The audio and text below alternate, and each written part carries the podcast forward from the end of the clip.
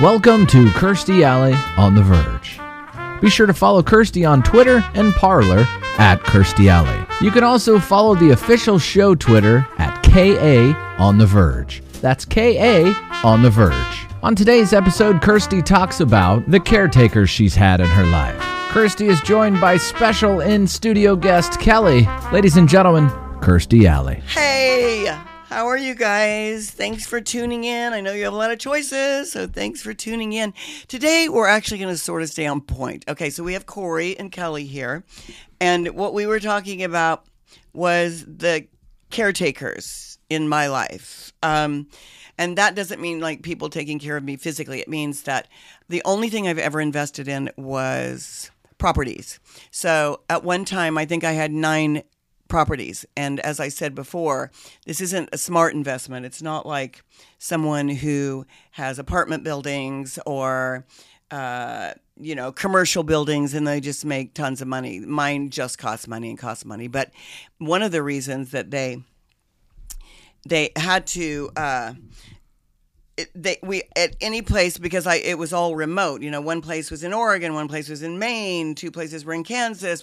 They were all over the place. So at each place, I had to have a caretaker, and uh, you know, some places like in Oregon there were horses, and you know, in another place there's lemurs, and another place there's no animals, but there's you know criminals. I don't know. You always we had to have caretakers. So a big part of my life and now, maybe the funniest part of my life is looking back with Kelly and Corey or anyone who's ever worked with me or been a good friend of mine um, is to talk about the caretakers. And I guess to start off, you should just know that caretakers are a special breed because, especially if you're caretaking a property in let's say Oregon. Let's just take that as an example. It's I bought it a long, long, long time ago. It's almost 400 acres. There's woods, there's meadows, there's there's the main house. It's not a big house. It's like a three bedroom house. It, everything's on the river. There's a little tiny cabin. There's there's uh, two tiny cabins and then big cabin. There's a big cabin, two tiny cabins, and a stable cabin. So it's almost like a compound. And then, so that's the kind, and there's horses there. Um, there's a, a lot of work to do there because you're also irrigating and doing things like that. So it's imperative that you have a caretaker. Well, in that particular property, yeah. Didn't you buy that like in the heyday of Cheers, kind of? No, not really. I bought that. I bought that before Cheers. Well, the first time I ever went there, and I was like young, I didn't yeah. work for you at this point. I don't know why. Maybe I'm wrong. You can correct me. But I felt like the first time I went there, that was the first time I met John Travolta, or and Tom Cruise was there. He was married to Mimi Rogers at the time. Yeah, and I felt like it was like you guys went to this weird remote place to get away from that's sort of how it started, but it was before Cheers. It was before because I bought that play. I didn't start doing Cheers till I think 1986 or 7. Right. And I bought this place I think in 1983. And at that time I had just been doing movies or things like that. So I had bought a house in Encino and then I was filming a movie. I was going to film a movie in Canada, and I uh, let's see, I was going to film a movie in Canada, and I drove through Oregon. Okay. And I stayed in an Airbnb. Well, it wasn't called Airbnb there. It was called a bed and breakfast. Anyway, I stayed in a bed and breakfast. And I was like, oh man, I'd love to buy a place here. I just made a note. I'd love to have a place here. It's so beautiful. Yeah, it is pretty. So, anyway, I go do the movie and then cut to my cousin was uh, a parachute guy. And I don't think that's what they're called, parachutist or whatever they're called. Anyway, he came to visit me in Los Angeles and he had been in Oregon firefighting, jumping out of parachutes, firefighting. And I said, wow, when I filmed this movie, I, I found this area. I just love this place. I would love to have, and I sort of described what I'd love. I'd love to have horses. I'd love to have trees. I'd love to have blah, blah, blah. Yeah.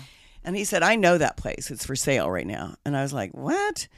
So, being the jet setty kind of girl I was at the time, I flew out the next day Yeah. and I looked at this place, and it was everything I had dreamed of. You know, everything's in the river. These It is beautiful cool. cabins. You can es- you can escape with your whole family. You know, I'm always looking for compounds where you can have your extended family come for holidays and blah blah blah. So it was perfect. yeah. And so I bought it, and at the time, it had caretakers already there, and it was a man and woman, and they're pretty old, Mm-hmm. and um, because I bought it from a person who's pretty old, probably about my age now. no, she was older, but I bought it from anyway. So the caretakers that were there. Uh, you know, said when it sold, they were going to retire and go somewhere else. Yeah. So the first caretaker we hired, I actually loved, and he was great. He wasn't insane. He was pretty awesome. His name was Sam, and he had worked in the silver mines in Colorado. Okay. So he was used to being remote, right? So because when you're in a place like this, you have to have people. You either have a couple and one has a different job and they drive into town, yeah. or you have someone like Sam who wants to be remote, and he did. He was he was a bit because of a there's reckless. nothing around. Like No, there's you, nothing. you have to drive what twenty minutes to get around anything. yes, Yeah. you do, and it's going down a mountain, blah blah blah. You know, but so Sam, I remember interviewing him because he said, uh, you know, I've worked this solitary life, kind of. You know, like I've worked underground most of my life. I worked in silver mines. Yeah. And so to be out, oh, there's another place on this property, which was like the caretakers at that time. It was a really great cabin right on the river, pretty, blah, blah, blah. So he said, I would just love to be out like this. I've worked with horses, I've worked, you know, land and stuff like that. So anyway, I had him and he was great. What happened to him? Well, he worked for me, for us, for a long time. And then his dream was to go to, um, he wanted to live on the coast, the Oregon coast, and do woodworking stuff. Okay. So, you know, he was a guy that did such a great job. Except there was one story about him that worried me, which was it inspired a movie that I was gonna do, and maybe I still will do. But he drove this sort of weird colored dark green F one fifty, mm-hmm. and in the back window of the F one fifty was a picture of a trout. And it said like "gone fishing" or something like that, right? okay. Okay. So that's all fine. But then I was watching what is that? Okay, what what was the show Most Wanted? Was that a long time ago? Or America's Most Wanted? yeah, was it America's Most Wanted? That's got that was a long time ago Yeah. that it started. Uh huh. Okay, so Is that with Robert Stack? Yes. was it? He was the host. Robert America- Stack. Okay, okay. I thought it was Oh no! Hold on a second. Adam- no, no. that was that. Robert Stack wasn't America's No, no, Most no. Wanted. But he his son was Adam, and he'd been. I've talked to this guy. I can't believe it. I can't remember his name. This is ridiculous. But anyway, so it was one of these few times that I was there uh, alone because I'm afraid to stay alone. I'm afraid of the dark. And I'm- John Walsh. John Walsh. I think it was Okay. with John. Okay, John Walsh. So I'm sitting there watching America's Most Wanted, and one of the Most Wanted was a guy who drives a green F-150 with a trout picture. oh my god! You're like, oh my god, it's Sam. I was like, oh my god, oh my god. A tr- who has a green F one fifty with a trout in the back? Except, oh my god! And now the caretaker. This property's huge. Like I said, it's like four hundred acres, and it's almost like a quarter of a mile down to where the caretaker's place is. right. So, oh my god, I was freaking out of my mind, and and then I hear a knock on the door, and I'm like, oh my god! And he goes, "It's just me, Sam," and I'm like, "It's you, Sam! You're a murderer! oh my god! I can't. I you gotta come back tomorrow, Sam. You gotta come back tomorrow." oh, so then I had Sam. I had it hired I did an investigator, investigator, a private investigator, and I said, I gotta know now. I, know, gotta. But, but wouldn't the wouldn't the m- more normal approach be like, okay, I'm having thoughts that Sam's this murder. I'm just gonna let him go instead of going through all the trouble. Well, what if I let him go and he wasn't the murderer? but also, I wasn't. I I couldn't. I was freaking out of my mind. I thought I'm hiring a private investigator right away. I've got to find out if there's a license plate or this or that, blah blah. And meanwhile, Sam would go, "Well, let we need to go over this horse situation." I go, "Sam, I'll get back to you." I mean, and I was terrified, terrified at night. So I had a friend come. It's not the time. Who came? I was thinking who it was at the time. Probably one of my assistants or something came, but I was like, you know, Sam's gonna kill us if I I've got go my down guns, my shotgun. My shotgun's always loaded, just so everyone knows. Like, my shotgun's loaded under my bed. My, I thought, you know, this is better than, yeah, or maybe it was Lisa. One of my friends, whoever it was, somebody came to be with me while I was having him investigated. and I just thought this is impossible because who how can there be more than one dark green beat up F150 With a with a trout. trout in the window? but after you know, I had the inve- it, there are more than he checked were, out. He checked out, and even then I was like, "No way, you don't know he checked out. How did you?" Then I'm like interrogating the interrogator, and the in, I'm investigating the investigator. But it was like, uh, you know, when you're out there in the woods, because in the best of times, if someone's holding you hostage or you're dying, Right. you no one's going to get there, even if they're you know Johnny on the spot for like No. 40 minutes. No. So you're shot, you're dead, you're raped, you're murdered. Yeah. There's a lot something can happen. Yeah, a lot can happen. So anyway, he was he stayed there as the caretaker. Um, Did he ever know that you checked him out? I hope not, because that was the other thing. I thought if he finds out about this, and it is, He's gonna kill you. he's gonna kill. And I couldn't say that. I couldn't tell anyone. So you were not like Sam. I was watching America's Most Wanted. Yeah, are you the guy? and you have the F one fifty with the trout. So cough it up. Are you the guy? Are you the murderer? Because I know that it's pretty normal to just come clean. There's here. a reward here. yes. I mean, I do have to say, your house, that particular place in Oregon, has the track record of your caretakers. There is definitely the most interesting. Oh my God. How about? Okay, so I'm trying to think of who was ex- right on. Oh, here's what happened. After Sam, I had my friends Scott and Lisa there. From they live in Connecticut. Yeah. But we went there, and I knew that I had to find a new caretaker. So my my job was to go find a caretaker, replace Sam, right? And he'd been great. I think Sam had been there oh, 15 years or something. Okay. So he was great, other than his murderers. But fine. anyway, um, so uh, I interviewed people, and I interviewed this one guy. I'm going to call him Doug instead of his real name, in case he's still stalking the place. But he was like a mountain man. He had a beard, he had, you know. And what I had done was I I wanted this path built along the river, so you could actually walk along the river, right? Okay. So I hired him, and, and I oh I went there with my caretaker. Wasn't Sean just my caretaker in L.A.? Yeah. Yes, he was your caretaker in L.A. Okay, Sean, young guy, twenty four, funny. Uh, he worked at FAO Schwarz, but was also an actor. yeah, but he was like a starving actor. Your quintessential starving actor. Yes, he was cute, funny. So Sean went with me, and then my friends from Connecticut showed up. All right, so I had hired this guy, Doug, to do the um, Path. path. So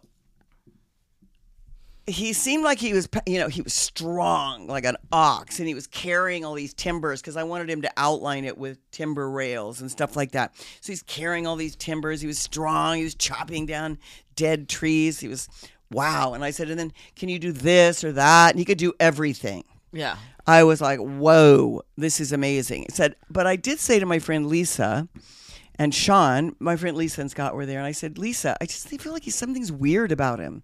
He's just weird. He's, you know, every time I'm talking to him, he acts like he's not that he's shy. He just acts like d- there's something weird and mysterious about him. I just can't put my finger on it. And Lisa said what she always used to say to me.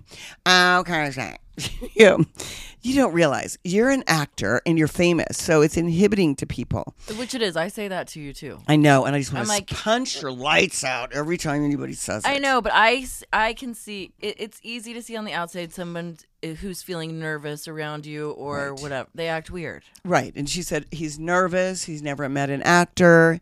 He's, you know, that's all. I go, no, but there's also something weird. No, you always think people are weird, Kirstie. They're not weird. They're just nervous around you. And I'm like, okay, but there just seems like something. And then I thought, so I just kept watching him work and he seemed really good. And I said, Sean, what do you think about him? And he said, you know, he just seems like a reclusive kind of mountain guy. He seems he seems okay. He seems like a hard worker. He's good at what he does. Yeah. And I'm like, yeah. And then Lisa and Scott left, and Lisa said, you know, just give people a chance, Kirstie. Give him a chance. Right. Oh, she's right. I don't give him a chance. So anyway, now I've talked to him about, pos- you know, because I've already interviewed him about being the caretaker, and I said, um, I think this is going to work. Let me just think on it like a day or so. I also had my kids there. I just remembered that I had my kids there, so th- that's why Sean was there too, because in case I had to go into town or something, he was with the kids. They weren't like little teeny kids, but Yeah. you know what I mean. So I went into town with my kids and I took and Sean. and Sean because we all were talking about building another log cabin somewhere okay. on the property. So we went in town to look at like pre-fabbed log cabin kind of things. We left Doug at the house to work Mm-hmm. And he was still building the trail. Yeah. So I came back and he said, Ma'am, may I talk to you? And I said, Well, of course you can. And he goes, I want to know what you're going to do about this. And I said, Well, do about what? He goes, Sean, while you were gone, spit on me. and he looked down at me. He, I could tell he's been looking down at me, like I'm not, I'm not nothing, like I'm worthless and he's he looks down his nose at me. And when you're gone, he spit on me, and then he took this big like timber and he broke my windshield. And I was like Because horrified, and I thought I'm going to die now because he's going to kill me because this was so insane. Remember, Sean went down with me. right. So I said, Doug, I am so upset right now at Sean that I don't know what to do. And he said, Well, you need to fire him, first of all. If you're going to have me as your caretaker, you need to fire him. And, uh, and you need to do something about this windshield. And I said, You are totally 100% right. Give me five minutes. So I ran in the, the house and I got my kids in my bedroom and I took Sean in there. I go, Sean, I know you didn't do it just now because you were with me in town, but did you ever spit on Doug? and he said, What? I go, He said, You looked down on him and when you were standing on the porch, you spit on him a couple of times just to like degrade him. And then he said that you cracked his windshield. And Sean goes, Kirstie, I was with you. I go, I know, but did you do it before that or any time? Is this possible?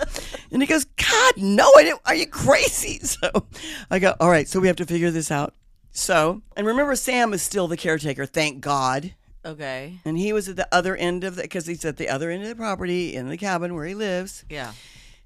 And I called Sam and I said, Sam, I'm going to say something to Doug. I said, Doug, this is not the job for you. This is not the group for you. I said, this is so crazy and I can understand how insane this must seem to you, but I, I'm going to fire Sean. Yeah. I'm leaving now. How much do I owe you for your work? He said, We owe me $800. I said, Okay, good. How much do you think that windshield's worth, Doug? He said, That's a $400 windshield. I said, Okay. So I'm going to give you $500 right now for that windshield and the work that you've done here. And then let's just leave on good terms because I said, You know what? I think this whole place has just gone mad. Yeah. And I, Sam's just going to stay on here. I just, you know, I thank you for your your help. And then I called Sam and I said, Sam, I'm leaving now. You need to come and guard the place. So I grabbed the kids and I grabbed Sean, and we left. Yeah. And then went down and told Sam this whole story about Sean breaking his windshield, all this crazy ass shit. And then Doug left the property, but then I hired security. So I had Sam at one end of the property and I hired security at the other end. And this is just a dumb story. I mean, I'm just saying these things as they happen, but Yeah. the security guard would fall asleep and a mountain lion so i called the sheriff the security guard wasn't working out because he kept falling asleep Yeah. so then the sheriff said he would he would spend he would take one night and spend the, night at the end of this road so that he could see anybody that came in or out. And a uh, mountain lion slept got on the hood of his car of the sheriff and just laid there for hours. It just gets weirder, right? so anyway, when the kids and I and Sean were leaving, we happened to pass this property, and there was this guy out there, and he was working the property, and the property was beautiful. It was perfect. And I stopped and I said, Do you know of any people who would make great caretakers? I sort of filled him in on the crazy thing that had happened. And Right. said, Do you know any people that would make great caretakers? He goes, I think that's something I could do with my wife. I said, We have our own property, but we're, you know, an eighth of a mile away from you. Yeah. We could, maybe we could work something out where we don't live there, but we're there all day long Yeah. and you know, and you know, and looking after it at night or something that way. So I was like, "Oh, wow, this could be great." So I interviewed them. Uh, we went up to their house, and I interviewed them while the kids played with their animals, and they had llamas, and they had all these kind of. It was fun. Yeah. I see they seemed like nice people. They had their own property. It was really beautiful. So I took them on as the caretaker.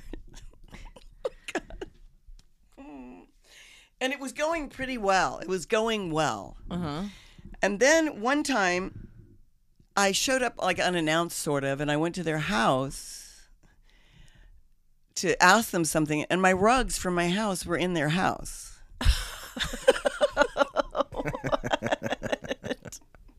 and I was like, Did you pretend you didn't see him, or were you like, No, I went- my rugs?" uh, for, no, at first I said, "Oh my god, this is so weird. You have the exact same kind of rugs as I have."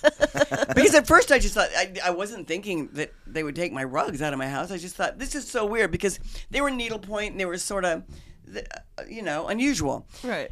And she goes, the wife said, "No, no, no, we they're your rugs. We just brought them down here for safekeeping." And in my head, I'm like.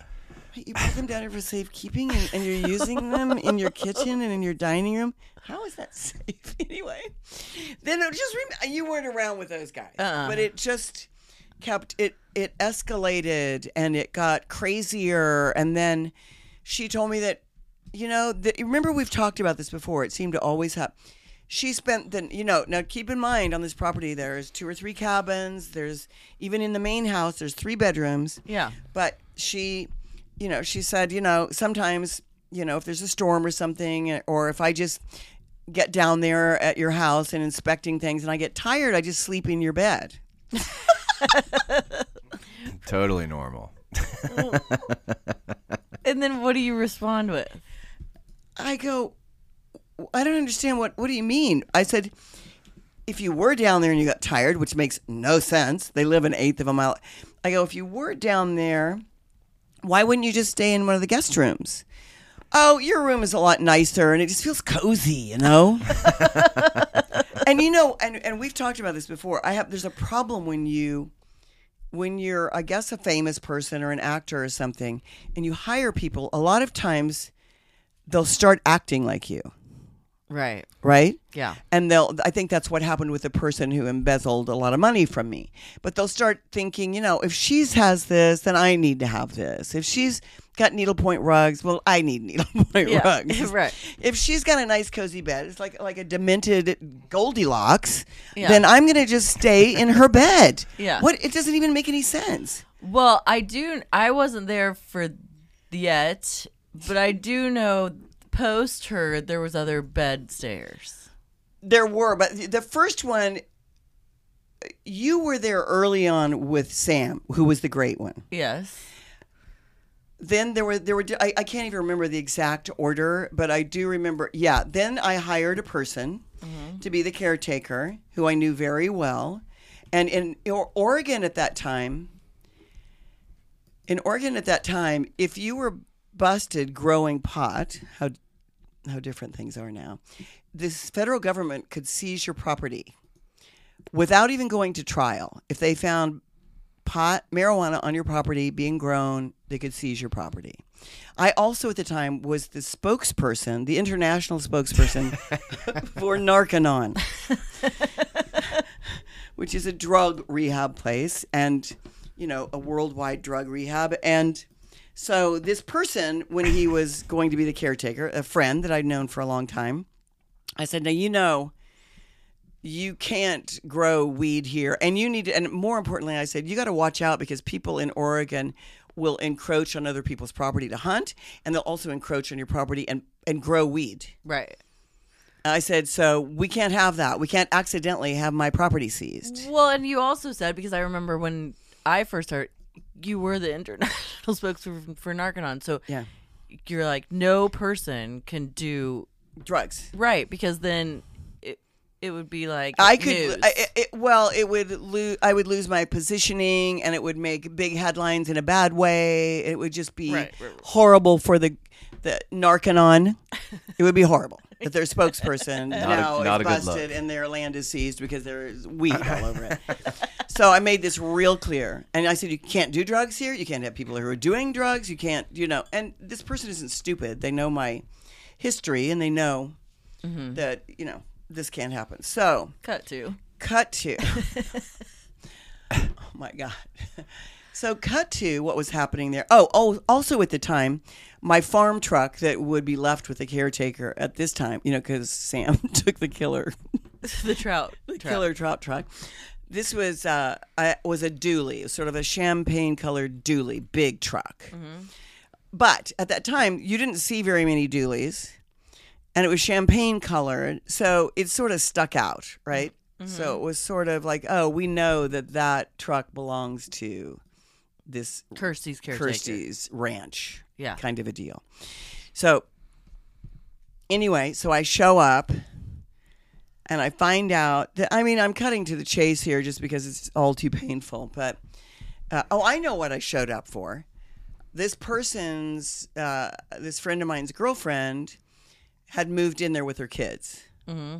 with the person. You know, they have their own separate house. Yeah. But, uh, and the rule is you live in your house, you don't live in my house, blah, blah, blah, blah, blah. So this girl had gotten really what I thought drunk and had gotten in a bad accident and died. Oh. She went off a bridge and died. So now I'm freaking out like, oh my God, my great friend is here with these two kids. What's going to happen? Yeah at one time I took the two kids for a while. Um, but anyway, so I found out that they weren't growing weed there, but they were selling crack. they were selling crack, and uh, I think that's you know when she died. I think she was drunk and cracked out. Okay. But and is crack meth? I don't know. I think it was crack. So they were selling crack and they were making runs selling crack in the dually. So they were now known in the territory for being the crack dealers in my dually. So, and then I found out that they had slept a lot in your bed, in my bed.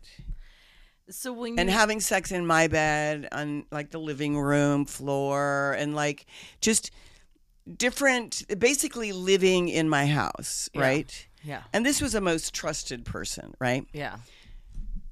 Anyway, so I don't even know what happened. They so then they didn't have a car, and I I bought the trusted person a car, and then I sent the person to Narconon, and the person's agreement was they were gonna pay me back for the truck, which they never did, and it just you know, and then we they're not the funny. He wasn't. This wasn't the funniest caretaker. No, well, it's sort of funny that he was selling crack out of your. It's sort of. I mean, it's sort of funny. But how about when we were in Los Angeles, and we hired i was out of town but we needed a new caretaker there so we hired the team of girls that were like 24 right Mm-hmm. sisters There was two sisters. two sisters and, i like One like called you Kirstie Alley. yeah Mm-hmm. She would be like Kirstie. She would walk in the kitchen. It was fascinating. She'd be like Kirstie Alley. So I let the dogs out. Like she thought that was your middle name or your. No, that's what like That's- three-year-olds do with And me. she was like Kirstie Alley, so I let the dogs out a few minutes ago, and you know I think they're all taken care of. And then Kirstie Alley, I locked the door downstairs, and I remember because they were new, and I was there then, and I was like, "Why is she? Do- why is she calling you Kirstie Alley? This is the weirdest." Oh, they were young. t- She's like Kirstie Alley. yeah, they were young, and I thought I'm going to give the yo- you know because Sean was successful. Sean was my caretaker for a long time in Los Angeles. You know, the one that spit on things and broke windshields, and then he moved into his own place and he started getting ha- acting jobs and making money and stuff. Well, and there's through my working for you experience of hiring caretakers, going through caretaker. You know, I always ask the question now because I know caretaker world is specific. Why do you want to be a caretaker? Like there has to be a goal. It has to Yeah. be like because I want to save money to buy a house. If someone has a goal, then they're more likely to be a better fit. Right. They can't just be someone who doesn't have any place to go and is a loser and is homeless because they're a drug addict or they're a drunk or there's something like it. it you, So I remember Yeah. when we when you hired the young girls, we were Right. like, okay, because they probably don't have enough money to pay rent in LA. Like the, they will maybe want to do this for a couple years to save up. yeah, their goal was to get enough money to pay down payments and be able to afford that. So that sounded good to me. Yeah. They also seemed like nice, nice. girls. I Yeah. liked that they were sisters. Yeah. It seemed like that was going to go well. And then cut to True, my son, who was, I think he was about 10 at the time. Yeah, I think he was about 10. They had, um, while I was gone, they'd made pot brownies and they were offering him to True. so, Which I I remember because telling- True called me and goes, Oh, yeah, you know the, you know the caretaker girls? Yeah, well, um, they were just wanting to know if I would like to have some pot brownies. And I was like, oh, they don't either. And he goes, no, they do. he did. And so I remember coming to And I work go- the next morning, and Kirstie was like, Kirstie Alley. Cur- she was like, "Go tell them gir- those to. I want the pot brown. Bring up the pot brownie." I was like, Yeah. "The And I what?" said, did you try them, True? He goes, no, I don't do drugs. I said, okay, bring up the pot brownies so I can make sure you're telling the truth. They did. I don't do drugs. Nobody in my house did drugs, except, of course, the caretakers. So they brought up the pot brownies, and I said, you offered pot brownies to like a 10 year old or 11 year old? Yeah, we just thought it would be fun. I go, here's what you need to do. You need to pack your shit right now and get out. Kirstie Alley, you mean like wait, Kirstie wait, oh, Kirstie Alley, you mean like we don't have any place to go. I said, not my problem. "Yeah, Not my problem. I made it real clear that there were no drugs in this house. There were, you know, you made it real clear to me when I asked you, do you do drugs? And you said no. Well, Kirstie Alley, pot's not really a drug. I'm like, get your shit, get out. Bye.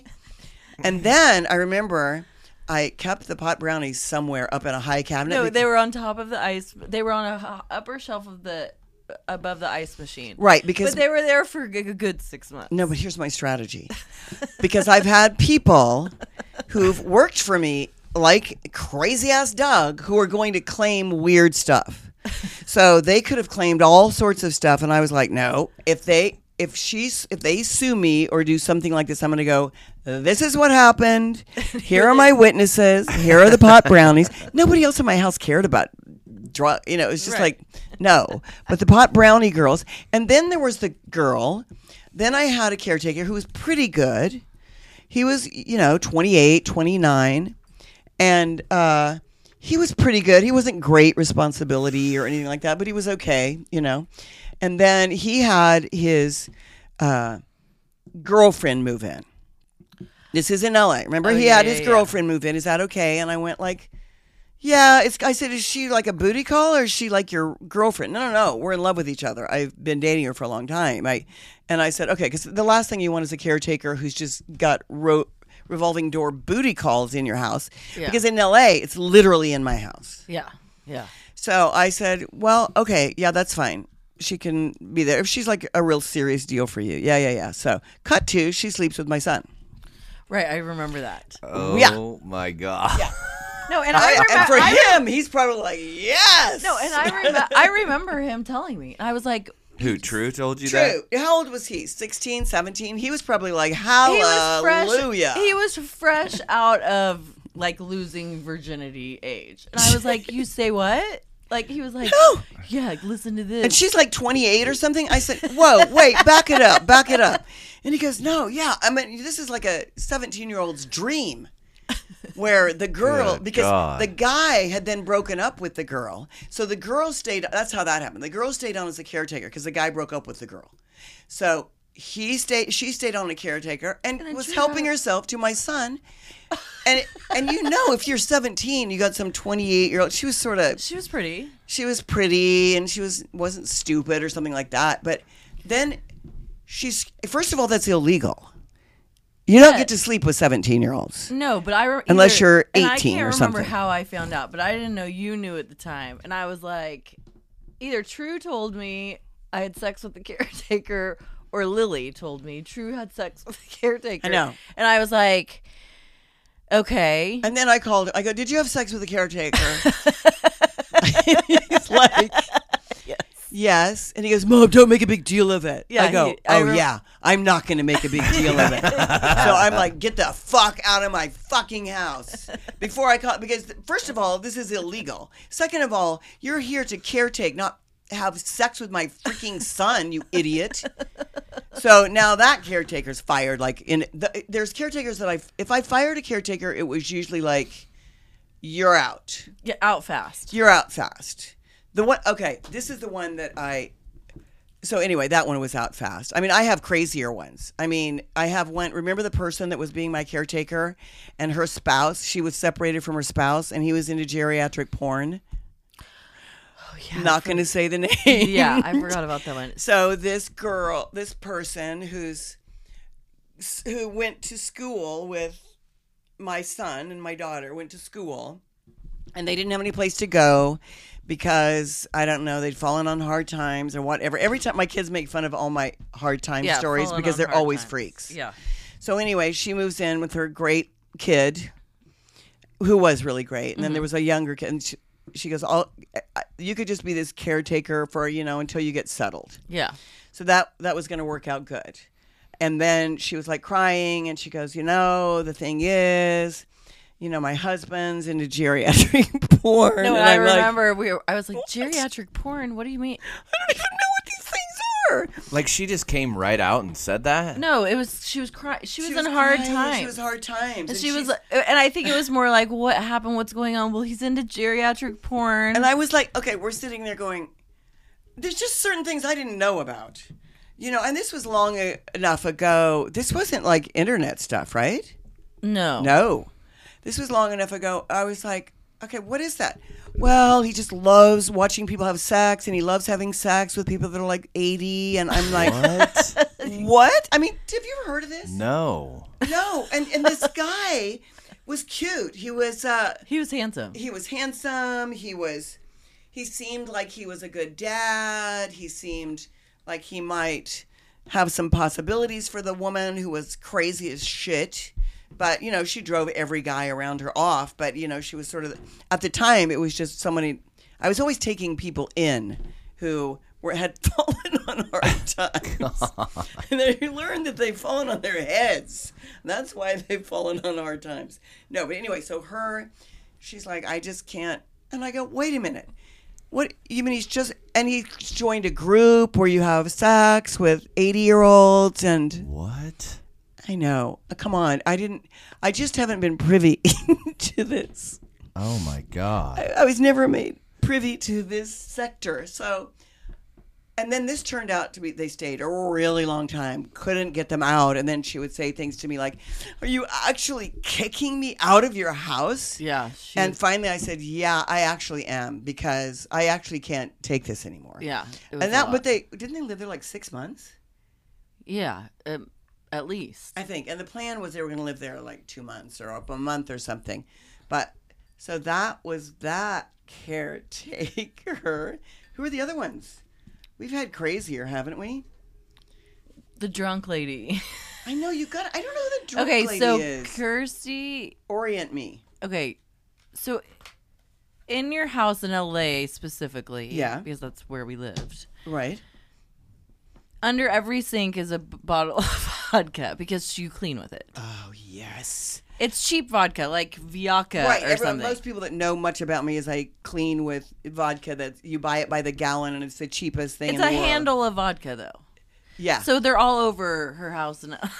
Because that's where they used to clean bathrooms and everything Yes. with at the time. Now I just use other isopropyl because then people won't drink it. Go ahead. So there was a she was short lived because she was drinking the vodka. I know. She but so we were su- we uh, were Didn't know. suspect because you traveled a lot. So we Right. you know I was assistant, Kirsten, had another assistant. We have Sarah the accountant. Like there's a there's a group of us that work Right. there daily. Right. I'm like and uh, we were on to her. We're, we're like, is there something weird about this girl? Like, what's happening with this girl? Well, because also the vodka would last for ever. You know, you're talking about a gallon of vodka, and you're just we would put it on spray bottles and clean toilets and sinks and things like that. So it would last forever. But you were like One of the girls, one of the regular girls, were housekeepers Hi, said. yes, it, but the housekeeper was like, "Some the vodka's missing," and so we were like, well, "What do you?" Okay, so we were all kind of like suspect a little bit. Except for the girl that hired her because she was like, "No, she's great, she's great," like blah blah blah. well, it turns out. Because we all leave at night, she stay. The caretaker position, you live there, you stay, you take care of the animals Right. at night, whatever. And uh, one afternoon, like she kept getting slurry, and we were like, "Is she drunk? Like, what is happening with her?" Right. she would in turn. cut to this. She was drinking all the vodka. She was drinking massive amount, and she also left the cage door open for my kinkajou, my kinkajou Katie that I'd had for years. And then she totally denied it, but she would be the only because she was feeding the kinkajou at night. Right. And she's the only person that would have done it. She was drunk. She also told people in my house that um, sh- that I was paying her slave wages. I was paying her like double minimum or triple minimum wage.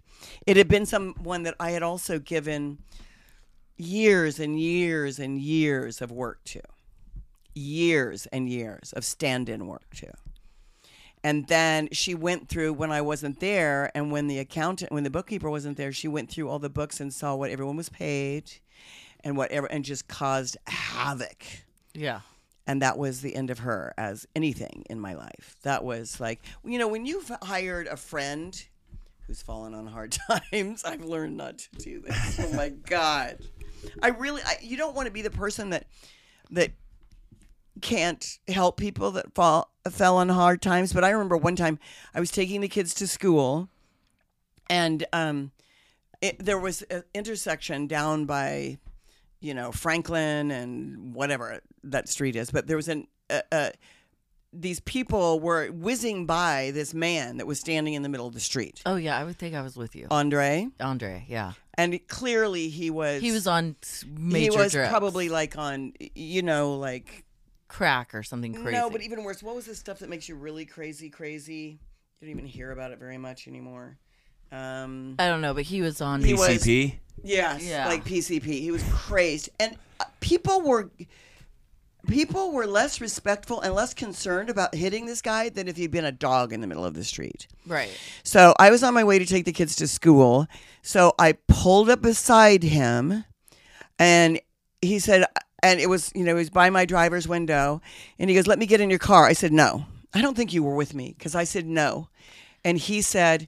Well, I just want to get in your car. I go, I'm going to help you, but I have my kids in your, my car, and you're not getting near my kids Yeah. take a hold of the side of my window. So he took a hold of the side of my window, and I went like uh, the slowest you could possibly go in a car, Yeah. the very slowest you could go. And I took him a block down or two blocks down. He walked. Kept going, I need to get in your car because I go, no, my children in my car. You're not getting in my car. And he goes, I won't hurt him. I go, I don't care what you're doing. You're walking with me. Yeah. Just keep walking. So he kept walking for two blocks. I turned the corner. I think he's going to get run over. I think I'm going to get rear-ended. I, you know, my kids are, you got to help him, mom. You got to help him. Told me his name was Andre. So I go, Andre, just keep walking with me. Finally, we get to the bus station, the bus stop. Yeah. And I said, Andre, and I wrote something down, and I said, Andre, here's ten dollars for the bus and lunch, and here is my card. And if you ever want help to get off drugs, here's my card, and you call me, and I'll help you get off drugs. I'll send you to a place called Narconon. So you know, Andre gets on the bus like crazed out of his frickin' mind, and I know I'll never hear from Andre again. But he called. You put him in Narconon. He called like four months later. I remember.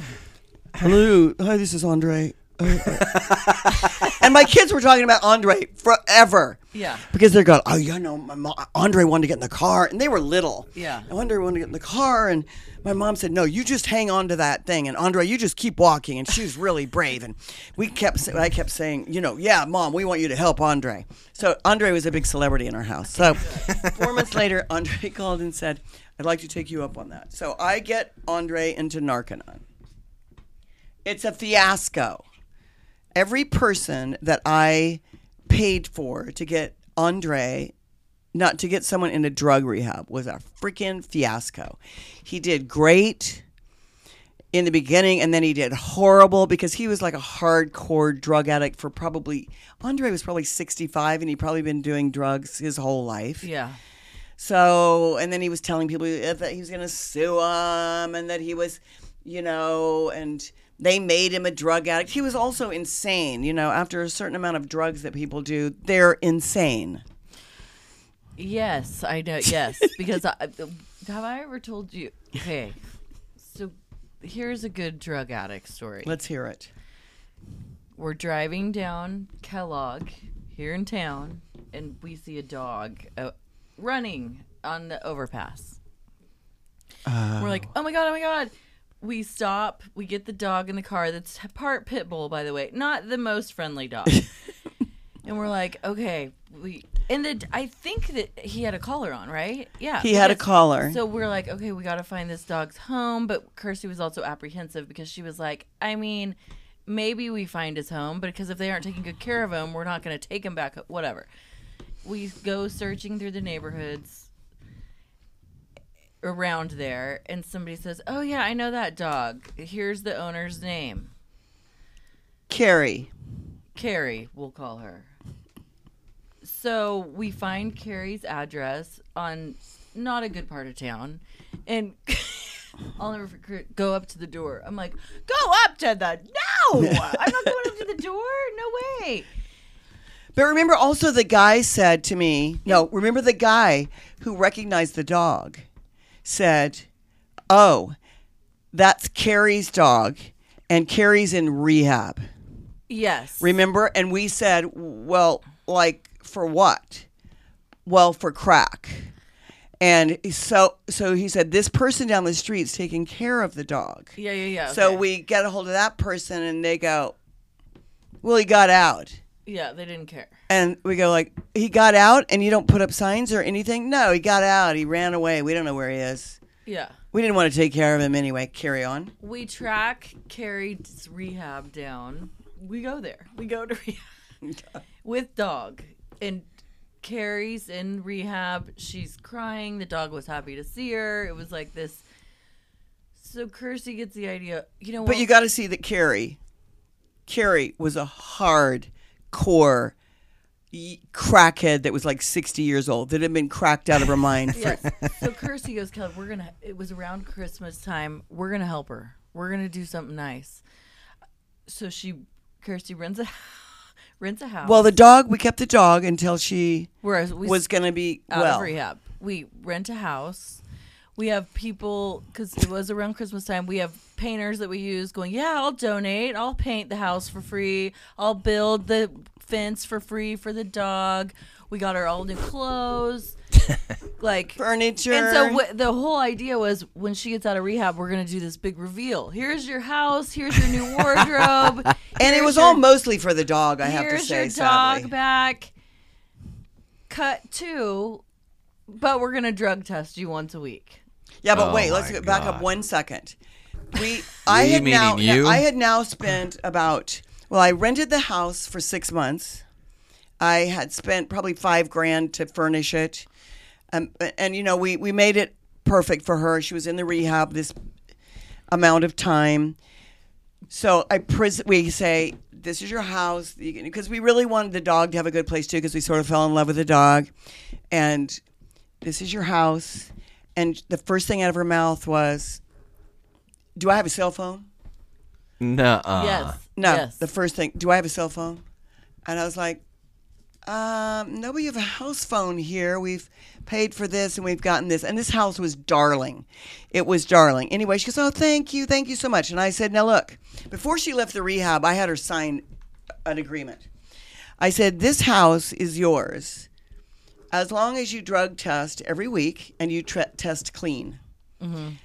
Because I'm not going to spend this money and do this and help you anymore if you're no no no. And I said, and the other thing is you need to get a job. yeah. I'll help you get a job, but you need to get a job. So in the beginning, it was looking pretty good. It was. Remember, she got a job at the hospital, like not like maybe in the um, like catering part of the hospital or something, yeah, food yeah, part. yeah. Food part. And then it was like, I can't work like this. I can't this. And then it slowly just evolved. Like she has her first blood test that's dirty. And But I, Kirstie would send me over. She'd be like, "You need to go visit Carrie." you need to go visit Carrie. Like, uh, Carrie was scary a little bit, Scary Carrie. and I'd be like, "Okay."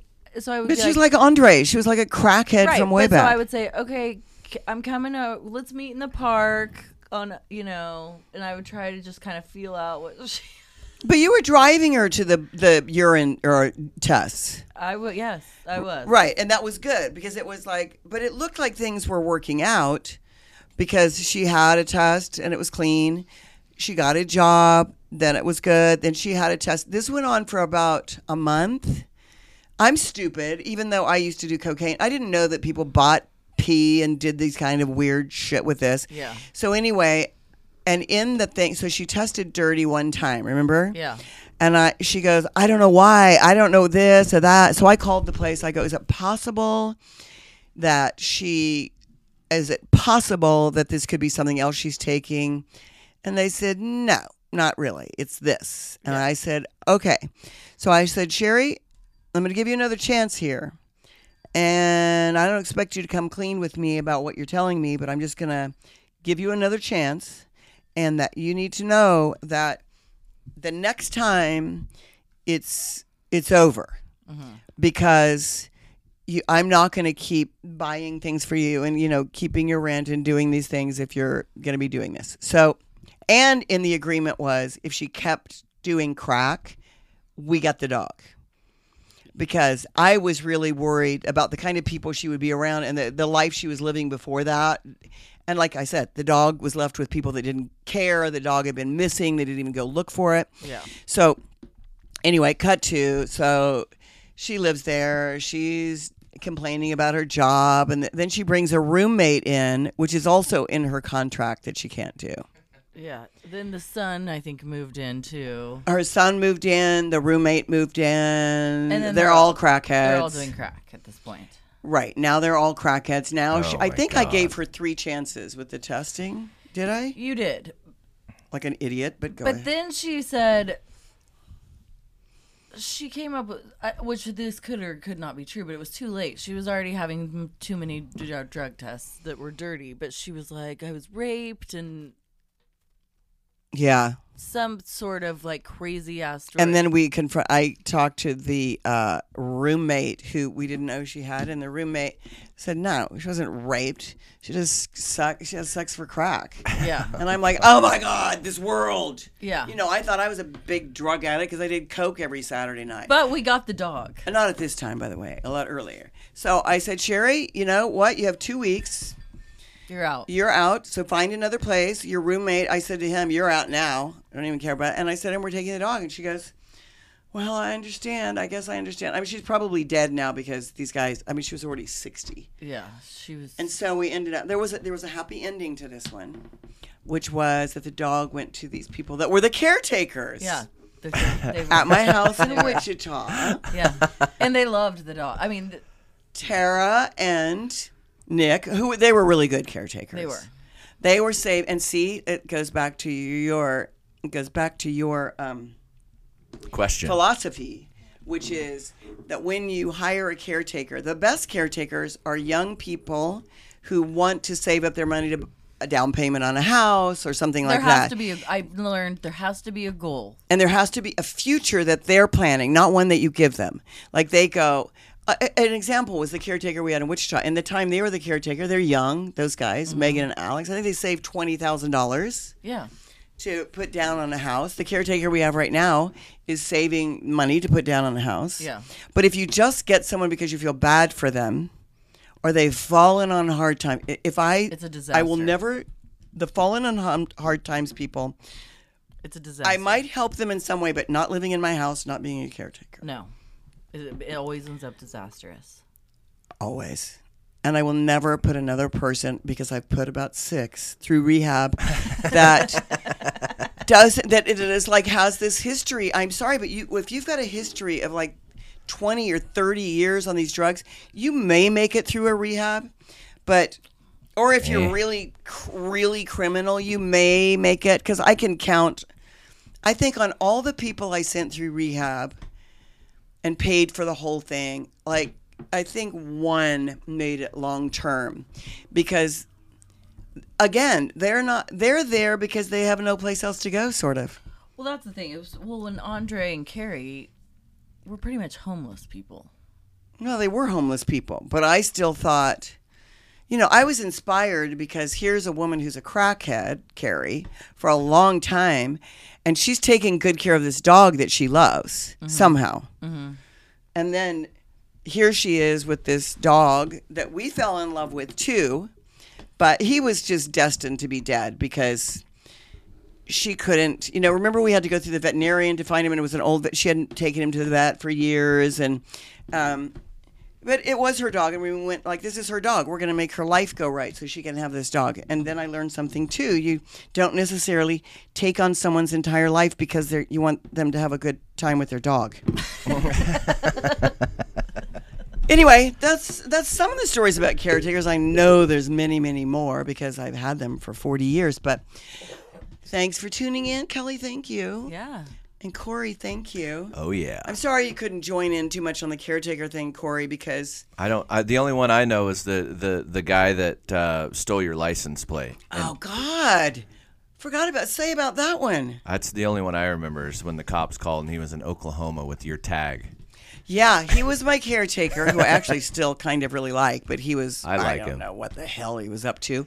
But what happened was he got so many speeding tickets that he got his license suspended, and then he couldn't drive any cars at all. So he needed to go to Oklahoma to uh, meet some girl or do something. So he took the license plate off, plate off my car, drove there, speeding, got a ticket, and I get a call from the highway patrol.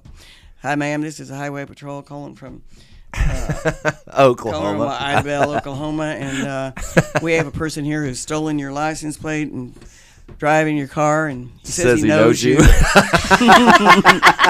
I said, "What's his name?" Pete. Oh yeah, I know Pete. Put Pete on. oh, then he goes, "Oh, ma'am, do we're taking him to jail?" I go, "Can you just put Pete on a second? And I'm like, "Pete, what the." What are you doing? oh, I'm really sorry, but I didn't think. I go, okay, you're so done. Yeah, yeah, yeah. And then I get the highway patrol. I go, no, don't. I know him. I'm not pressing Don't. charges. I'm not pressing charges. But oh my god! And and then there was other stuff. You know, when there's never like one little thing, it starts chipping away. Like if they're an embezzler, you know, they take fifty dollars, they take five hundred dollars, they take five thousand. Uh, I've had an embezzler take about thirty thousand. Oh my god. With a bunch of real shade ball techniques. Well, they start. Then they're like, "I'm just taking care of your rugs. Now I'm having oh, your Oh yeah, now I'm just license living your life. Now wherever you shop, I'm buying clothes there. Oh, and then these people, and at- at the time, at that time now, with one of, you know, I was doing cheers, so I'm also going to sleep with some of the actors. Oh yeah, yeah I'm your yeah. caretaker, and I sleep with your actors. Oh, my god. and I steal all your money, and I'm trying to pretend like I'm you. Thanks for tuning in. I know you have different options.